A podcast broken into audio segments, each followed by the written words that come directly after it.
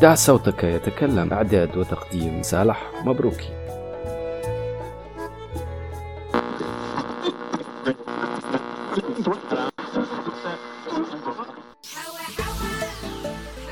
أصدقائي صديقاتي مرحبا بكم في حلقة جديدة من دع صوتك يتكلم. اليوم معنا ضيفة سندعها تتكلم ستترك هي نفسها تتكلم. مرحبا بك. صباح الخير للناس الكل. الموضوع نتاعي هو اليوم حصة صلة الرحم باش نعملوها.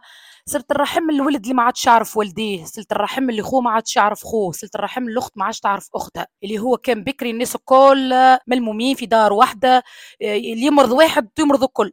صلة الرحم ما عادش. حسيتها كأنها ولت كلمة رحم أما ما فماش رحمة.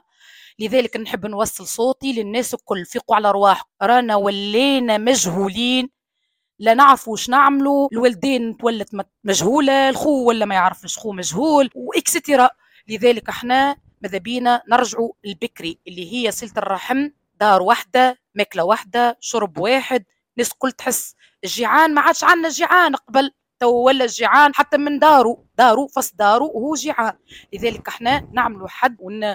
ونتحسنوا شوي ونفيقوا على رواح على رواحنا وعلى الوضع اللي إحنا عايشين فيه. رانا ماشيين في هاوية لأنه الموضوع هذا يبدأ من داخل العائلة. إذا كان صلحنا رواحنا وسط العائلة نصلحوا رواحنا لبرا. وإذا كان صلحنا رواحنا لبرا صلحنا بلاد كاملة. وانقذنا بلاد الموضوع الأخر بالنسبة للعمل. العمل راهو حاجة مقدسة بالنسبة لنا إحنا.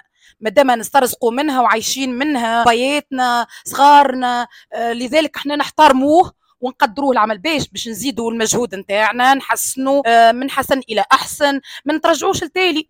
قبل مثلا الخدمة خير من تو لأنها حاجة رمزية ونفهموها ونقدسوها توا لا بالعكس العمل ولا عنا حاجة ثانوية ان باش نكسبوا منه طرف فلوس نعيشوا بها وكهو موضوع العمل نرجعوا إحنا العمل قبل ما كناش نعدلوا على الوقت. نخدموا ليل وصباح وعشية ببيتنا ويا ربيش. معناها كنوس وساعات يقعدك بنهارين باباك ولا أخوك ما يرجعش خلاص. توا مازال يجيك التسعة يروح لك في العشرة يجي ما يخدمش عنده عادي يمشي يجي وهو مش عارف إنه هذاك مورد رزقه لازم يحلوا قبل كل شيء باش ربي يبارك له فيه.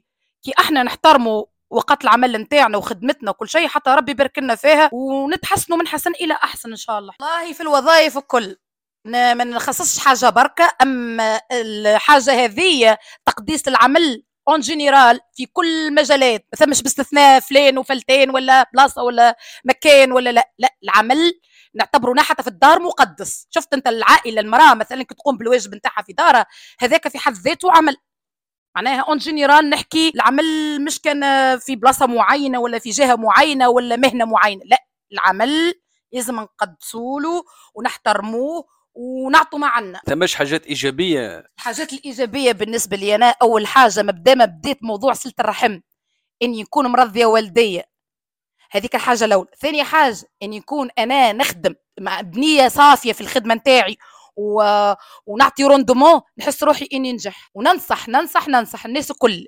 اللي يحب روحه يحب خدمة. على البرنامج اللي عملته لنا هذا والله ماذا بينا ديما من حسن إلى أحسن. هكذا أصدقائي نأتي إلى نهاية بودكاست دع صوتك يتكلم. إن شاء الله في حلقة قادمة سنتعرف على صوت جديد من هنا إلى ذلك الوقت. لكم إلى اللقاء. كنتم مع دع صوتك يتكلم. إعداد وتقديم صالح مبروك. إلى اللقاء.